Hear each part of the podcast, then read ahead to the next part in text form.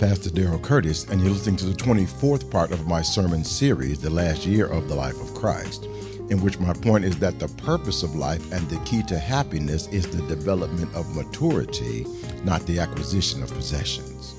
The following is a presentation of the Family Life Baptist Church in Lansing, Michigan. For more audio and video content, please visit FamilyLifeBC.com. November 16th, 2008. We're on the 24th part of this particular sermon series on the last year of the life of Christ. Our text for this morning is Luke chapter 15, verse 11 and 12, which says this Then Jesus said, A certain man had two sons, and the younger of them said to his father, Father, give me the portion of goods that falls to me. So he divided to them his livelihood. God bless the reading of his word, and let us bow our heads in a word of prayer. Gracious God, our Father, we thank you afresh for the total sufficiency of Jesus Christ, for the perfect teaching ministry of your blessed Holy Spirit, and for his ability to explain your word. So give us the words to say, and let us say them with liberty, with clarity, and with boldness and that somebody listening might believe the report. Thanking you in advance for all that you are going to do in the strong and perfect name of Jesus Christ our Lord, we pray. Amen. Now, thank you very much for coming to hear this message this morning. And before we begin this, our next lesson, let us reiterate our reason for attending church. We attend church to obtain the mind of Christ, meaning to have the Bible illuminated in our minds so that we can clearly understand the principles that Jesus taught and base our daily personal decisions on those principles. We come to church because we want to be obedient to the Bible, which is the doctrine of Jesus Christ, in an informed, insightful, and intelligent manner. Now, Jesus is in the home stretch of his preaching ministry, and as he comes to the close of his earthly life, the major theme of his teaching is his most important one that being our eligibility for entrance into heaven. And in our last lesson, I tried to make the point that it is essential for us to recognize that we are all sinners, that none of us is worthy to enter heaven, and that we are saved not by our own righteousness, but by the sacrifice, the grace gift of the death of Jesus Christ on the cross, which pays the penalty that we owe and atones for the sins that we have committed. Now, Jesus begins the third consecutive parable on this essential topic with the first verse of our text for today. Luke 11 15 says, Then Jesus said, A certain man has two sons. And Jesus, in this declaration, is going to deal with the two ways in which human beings approach the problem of acquiring entrance into heaven. In the parable, each of the two sons is going to take a different path. The younger of the two begins by making a request of his father. Luke 15 and 12 records, And the younger of them said to his father, Father, give me the portion of goods that falls to me. So he divided to them his livelihood. Now, in the normal case, a Jewish estate was divided for purposes of inheritance into X plus one shares, with X representing the number of sons. Every son received a share of the estate except for the oldest son, who received two shares. You may remember the story of Jacob and Esau and how Esau traded his birthright to Jacob for a bowl of lentil stew in Genesis chapter 25. The birthright of the oldest son is the second share of the inheritance. Deuteronomy 21 and 17 says, But he shall acknowledge the son of the unloved wife as the firstborn by giving him a double portion of all that he has. For he is the beginning of his strength. The right of the firstborn is his. But in the parable that we're studying, the father was not expecting to die. So rather than giving his son an inheritance, he divided his livelihood with his son meaning that he gave his sons goods in anticipation that his son would use the value of that which the father gave him to support himself on a long term basis.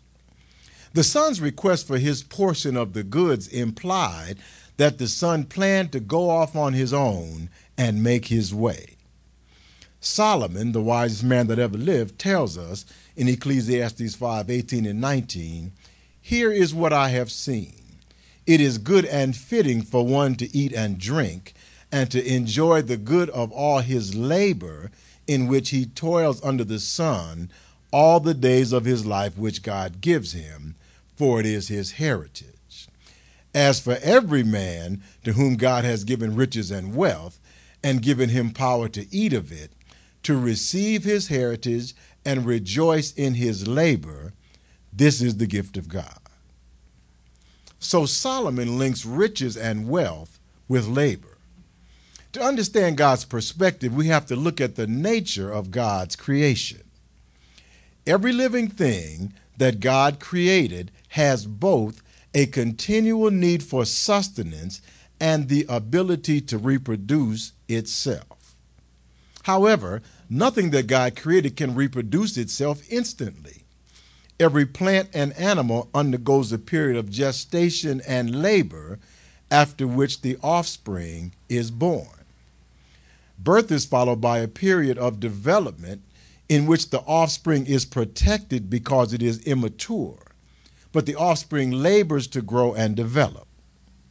This period of, of development is period, followed by a period of maturity in which the offspring acquires the capacity for adult labor and reproduction, and the offspring continues the cycle. Things in nature are not born fully grown, but develop maturity over time. Human beings similarly develop maturity. We begin with a period of primary and secondary education, analogous to the gestation period, in which we acquire the basic skills that allow us to function in the workplace. Then, analogous to the period of immaturity, we go to a more special, specialized form of education, that being either vocational school or college, in which we develop the specific skills that will allow us to bear fruit in our particular chosen profession. Once the period of specialized education is completed, we move on to a period of maturity in which we actually labor to produce fruit. The fruit being both the income that we derive from our labor and our physical offspring. Once we produce offspring, we must continue to labor that we might have both the physical resources to support the needs of our family and the intellectual resources required to train our offspring to continue the cycle. So in Ecclesiastes, Solomon tells us that God plans that we acquire riches maturely over time by our continued labor, be it physical or intellectual. And we mature by laboring cyclically, by doing things over and over again, going to work week after week. God has so designed our environment that it functions on a cycle. But sometimes our immature offspring are acquisition oriented. A teenager in a certain household wanted to acquire a video game that his mother decided was not appropriate for him. In his immaturity, he challenged his mother's decision. Mom, he said, those ratings really don't mean anything. Everybody has this game, and I really want to get it. Sorry, son, his mother replied, you can't have it. Mom, the boy persisted, can I have it if I buy it with my own money? What money is that? Mom queried. Well, I have some money from shoveling snow and I still have some birthday money left, responded her son. Sit down, dear, said the mother, and let me explain some things to you. First of all, you need to understand that I am put on this earth to help you grow and mature. I am put here because you are not mature enough to take care of yourself. You make decisions based upon your feelings, upon what you want, and what you see that other people have. My job is to teach you to make good decisions based upon principles and facts rather than feelings and peer pressure. And the fact is that what you see and hear affects the way that you think, which is why we send you to school. The longer you see and hear something, the more it affects you. And when you spend hours playing a game that broadcasts antisocial messages, the message of the game affects the way that you think.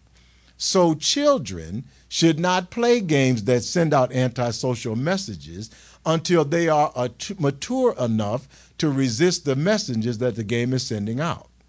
You aren't mature enough to handle the message, so you can't have the game. Now, as far as your money is concerned, you really don't have any money. Your dad and I allow you to carry some money around so that you can get practice making decisions about how to spend it. But the only people that really have money are people that earn their own money and take care of themselves. Let me ask you did you enjoy the food at the restaurant to which we went yesterday? Yes, ma'am, said the boy. Did you pay your portion of the bill? asked the mother. No, Mom, said the boy. Dad paid. Well, said the mother, when you start paying all of your own bills with money that you earn yourself, you can buy anything that you want with any money that you have left over.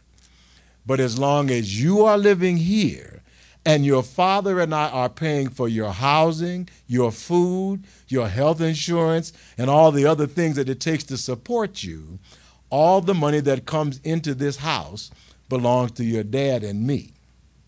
Occasionally, we let you hold some money so that you can get some practice. But even if you go out and earn money shoveling snow, that money is not yours because you owe us for taking care of all of your needs. But, son, your dad and I love you and we want you to be happy. It's just that you can't really be happy until you have more maturity, can appreciate the things that you have, and can use them for the correct purpose. The purpose of life and the key to happiness is the development of maturity, not the acquisition of possessions. Immature people can have a temporary feeling of physical or emotional satisfaction, but they cannot truly be happy until they have matured enough to understand the plan of God for their lives. Paul testifies to us in Philippians 4 11 through 13, not that I speak in regard to need, for I have learned in whatever state I am to be content. I know how to be abased, and I know how to abound. Everywhere and in all things, I have learned to be both full and to be hungry, both to abound and to suffer need. I can do all things through Christ who strengthens me. Now, the son in the biblical parable lived a luxurious life with his father at home, but he was not happy because he was not mature enough to understand the benefits that he was receiving. This is true because, generally speaking, immature people see the purpose of life as the acquisition of possessions, and possessions dissatisfy rather than satisfy. Let me explain to you what this means. Understands that possessions are cyclical. Whatever you buy is designed to become obsolete soon after you buy it. In order for the company that sold it to you to stay in business, they have to produce another model of their product that is sufficiently different from the model that they sold you to make you dissatisfied with the one that you have and motivate you to buy another. A few years ago, I bought a 65 inch high definition television set upon which to enjoy movies with my wife. The resolution of the screen is as high as resolution comes, but the television set uses a method to refresh the picture known as interlacing. A couple of years ago, television manufacturers started making high definition television sets that use the progressive method to refresh the screen, which allows the, the screen to refresh at twice the rate of interlaced televisions. So, because of an advance in technology, my 65 inch high definition television set has become obsolete. The commercials that I see are trying to convince me that I need a new television because mine is obsolete. That is how television manufacturers stay in business. Businesses prosper because of their ability to make people constantly dissatisfied with their possessions, regardless of how functional that their possessions are, and convince people to invest in a new product. Everything in life is like that. It is likely that the only thing of which you will not be tempted to buy a new improved model is the casket in which they bury you. And there will be new and improved caskets. However, the advertising industry has not yet developed an, an effective enough sales pitch to convince people to dig up their relatives and rebury them. My point is that the acquisition of possessions produces dissatisfaction rather than satisfaction. But in Luke chapter 12, verse 15, Jesus said to them, Take heed and beware of covetousness, for one's life does not consist in the abundance of the things that he possesses. And covetousness is another word for being acquisition oriented. There's a children's story concerning a man that had a ghost, a goose rather, that laid golden eggs on a periodic basis. The man was able to sell each egg and, and support himself. Unfortunately, the man did not understand the cyclical nature of the goose's egg production, but rather thought that the goose had all of the golden eggs inside of her and was just laying them one at a time for some arbitrary reason. So he decided to kill and gut the goose and acquire all the golden eggs at once. But the man soon found to his sorrow that life is on a cycle, that the goose was not full of golden eggs, but produced the golden eggs one egg at a time on a periodic basis, and he had killed the source of any future golden egg. The younger son in our story naively decided, like the man that killed the goose that laid the golden eggs, that if he could get all the eggs at one time, he could survive indefinitely. He left his father's house with sufficient resources to buy a field in the far country and plant a crop that would produce, but he lacked the maturity to do so.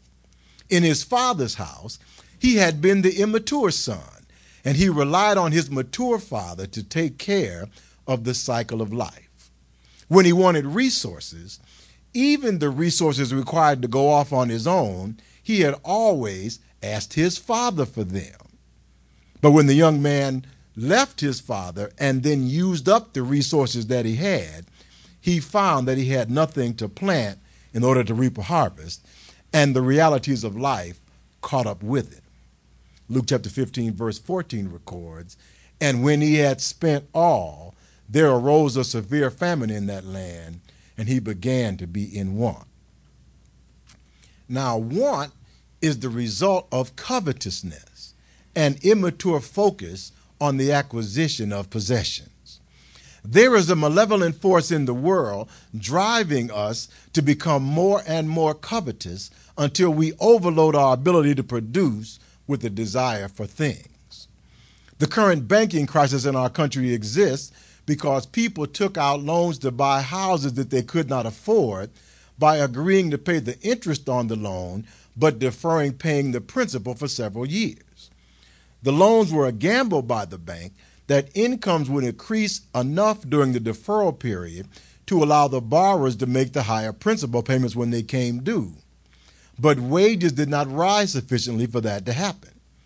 People were in over their heads, not able to afford to pay back their loans, and they simply chose to accept foreclosure, giving the banks the ownership of the properties for which they could not pay. but the banks can't resell the properties at prices sufficient to cover their costs.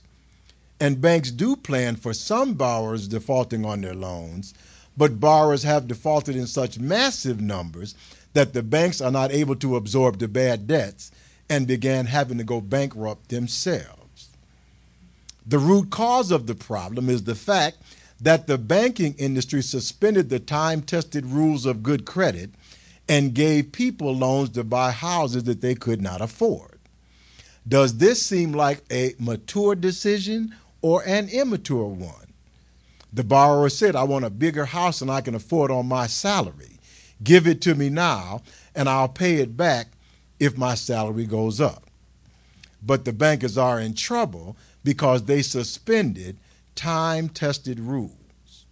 The younger son in the parable did likewise, moving into the far country with youth and immaturity, but without wisdom and counsel.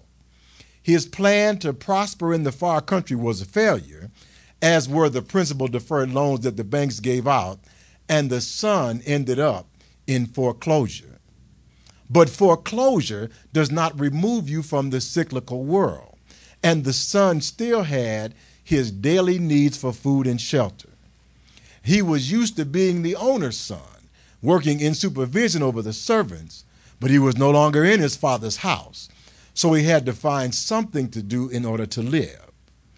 Luke 15 and 16 records Then he went and joined himself to a citizen of that country, and he sent him into his fields to feed swine.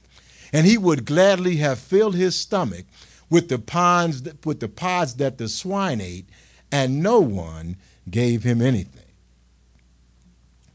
Being an employee is different when your parents are not the owners of the company. The young man that wanted the video game would have had a much different problem had he been in an orphanage rather than in his mother's house. Your mother and father love you, but the unrelated people in the world, especially those that live in the far country, don't really care that much about you. The citizen to whom the, ton, to whom the son attached himself didn't really care about the son. He just wanted to have his pigs fed. The son was feeding the pigs the long bean shaped pods of the carob tree, commonly used for fattening swine in Syria and Egypt. They contain a proportion of sugar, and the poorest of the population occasionally used them as food. So the son of the rich man became the poorest of the poor. And there is nothing like poverty to give a formerly rich person a sense of perspective. Luke 15 and 17 records, But when the son came to himself, he said, How many of my father's hired servants have bread enough and to spare, and I perish with hunger? Understanding and living by facts and principles is the key to maturity. We parents can prepare our, can prepare our children by training them in Christian principles, but simply because your children know Christian principles does not mean that your children are going to live by the principles that they know. Eve knew the principle in the garden that the tree of the knowledge of good and evil was poison.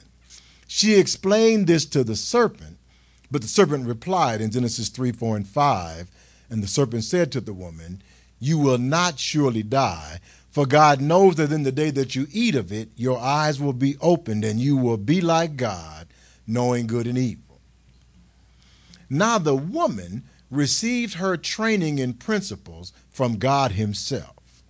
When she was confronted by the serpent, she did not forget that which God told her. The serpent offered the woman no proof that his alternate opinion was more trustworthy than that of God. She had absolutely no reason to believe the serpent and every possible reason to believe God. Then why did the woman choose to disobey God? Covetousness, acquisition, acquisition orientation. She wanted it. She wanted the fruit of the tree of the knowledge of good and evil. God denied it to her, and she wanted it. God gave her the fruit of all of the other trees, but the woman wanted to upgrade to the one that she didn't have because possessions are not satisfiers, they are dissatisfiers. Now, mankind is analogous to the younger brother, and the earth is analogous to the far country. When we leave heaven, God gives us the provisions that we need. He gives us parents, churches, the Lord Jesus Christ, and the Holy Spirit. We have all that we need to develop a father son relationship with God, but still, there is that voice over in the far country that says, disobey. Proverbs 9 13 through 18 says, A foolish woman is clamorous, she is simple and knows nothing. For she sits at the door of her house on a seat by the highest places of the city to call to those who pass by, who go straight on their way. Whoever is simple, let him turn and hear. And as for him who lacks understanding, she says to him, Stolen water is sweet, and bread eaten in secret is pleasant. But he does not know that the dead are there, that her guests are in the depths of hell. Against the pull of the far country is the pull of God. Jesus tells us in Matthew 11, 28 through 30, Come to me, all you who labor and are heavy laden, and I will give you rest. Take my yoke upon you and learn from me, for I am gentle and lowly in heart, and you will find rest for your souls, for my yoke is easy and my burden is light. Back home in the Father's house, there is the promise of rest and a light burden. In the far country is hard work and hunger. At home, the son is the master of all he surveys. In the far country, he has to feed the pigs and eat their food. The choice between the two lifestyles is not difficult, but the question that the son has may be after wasting the father's substance, how can the son be confident that his father will receive him again? Well, the son can't be certain, but listen to the perspective of a man who has come to himself. The son says to himself, A stranger in the far country whom I did not know took me in as a servant. Ought I not reasonably expect my father to take me in as graciously as a stranger did? That's good thinking. The son continues, I'm starving here in the far country. Even if my father is angry and refuses to take me back, I have nothing here, so I have nothing to lose by going back home. My chances of getting a good job for my father is much better than my chance of getting a better job than this from the stranger in the far country. Now, this reality should be intuitively obvious to anyone that looks at it.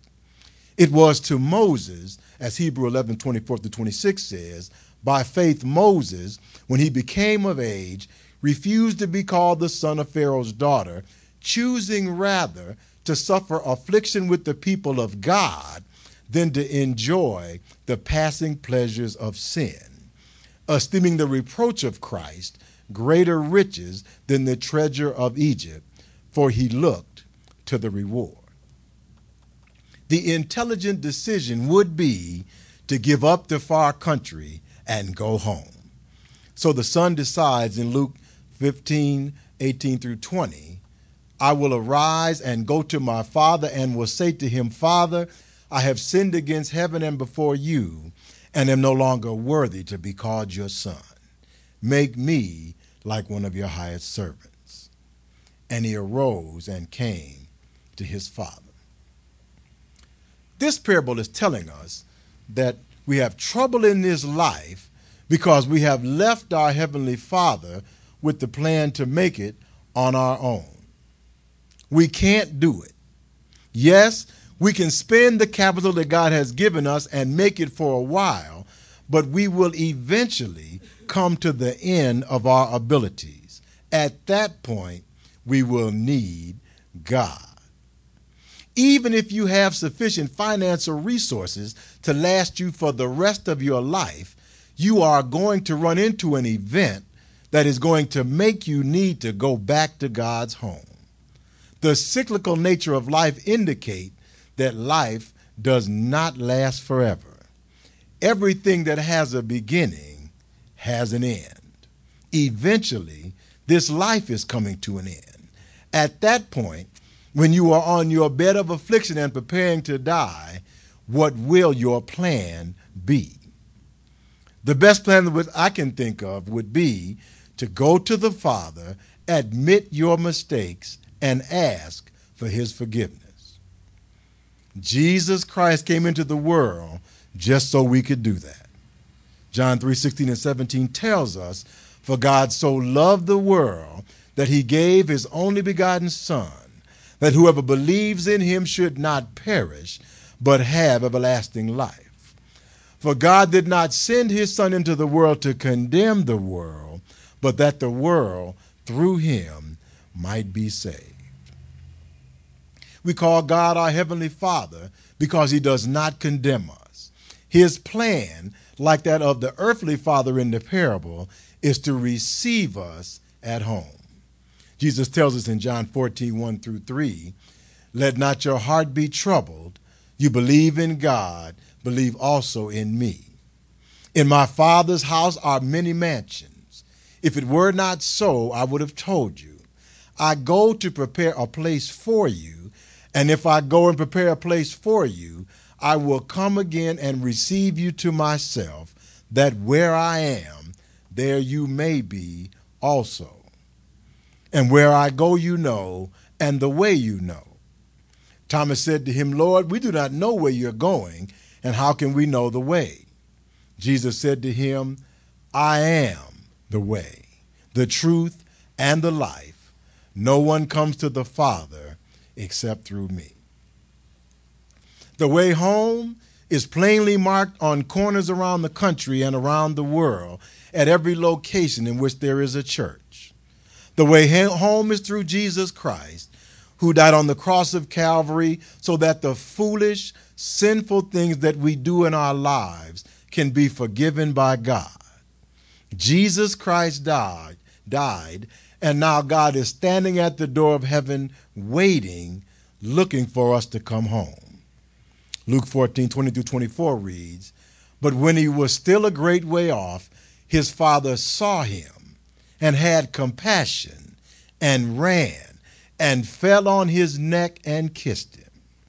And the son said to him, Father, I have sinned against heaven and in your sight, and am no longer worthy to be called your son. But the father said to the servants, Bring the best robe and put it on him, and put a ring on his hand and sandals on his feet, and bring the fatted calf here and kill it, and let us eat and be merry. For this my son was dead and is alive again. He was lost and is found. And they began to be merry. That which you may have done in the far country when you left God can be forgiven. All you have to do is come home. The Lord Jesus Christ has paid back the inheritance that you squandered in the far country. All you have to do is come home. Foolishness and immaturity can be forgiven. All you have to do is come home. The Father is waiting with open arms for you. All you have to do is come home. There's a robe for you, a ring for your finger, and shoes for your feet. All you have to do is come home. Jesus is telling us in this parable that the only requirement for getting into heaven is realizing that you are in the far country and coming home. You don't have to bring anything but the acknowledgement that you have sinned against heaven and in the sight of God and are not worthy to be called a son. If you have acquired the humility to recognize that life is better at home than it is in the far country, all you have to do is come home. God knows, God cares, and God will set up residence in your life and make things better. Better. All you have to do is come home. Do you want to be relieved of the cares in the far country? The Bible gives us instructions in Romans 10 8 through 13. But what does it say? The word is near you, in your mouth and in your heart. That is, the word of faith which we preach, that if you confess with your mouth that Jesus is Lord and believe in your heart that God has raised him from the dead, you will be saved. For with the heart one believes unto righteousness, and with the mouth confession is made unto salvation. For the scripture says, Whoever believes on him will not be put to shame. For there is no distinction between the Jew and the Greek, for the same Lord over all is rich unto all who call upon him. For whoever calls on the name of the Lord shall be saved. John 3:16 tells us, "For God so loved the world that he gave his only begotten son, that whoever believes in him should not perish, but have everlasting life. All you have to do is come home. Let us give up the far country and develop maturity and responsibility, and let us come home to the Father. And that is our lesson for today. Let us pray. Gracious God, our Father, we thank you for this lesson. We thank you for being our Father. We thank you for putting up with our immaturity, with our sinfulness, with our silliness, with our pettiness. We thank you for those things that you have given us. And we ask you, Lord, that you would help us to not be covetous, that you would help us to not uh, re- uh, require more than we can handle, but help us, Lord, to stay within the bounds that you have given us for life. Help us to always be grateful for that which you have given us. In whatever state we are in, to be content and Lord, we just ask you once again, we just thank you once again for allowing us come home. And now, Lord, we thank you for all that are in the house today. And we ask you to give us traveling mercies as we go down from this place and then to bring us back once again at the appointed time. And now, Lord, we thank you for all these things. We thank you for your goodness, for your mercy, and for your grace. And most of all, we thank you for your sacrifice on the cross, for rising from the dead on that Sunday morning. Thank you, Lord. In the wonderful name of Jesus, we pray.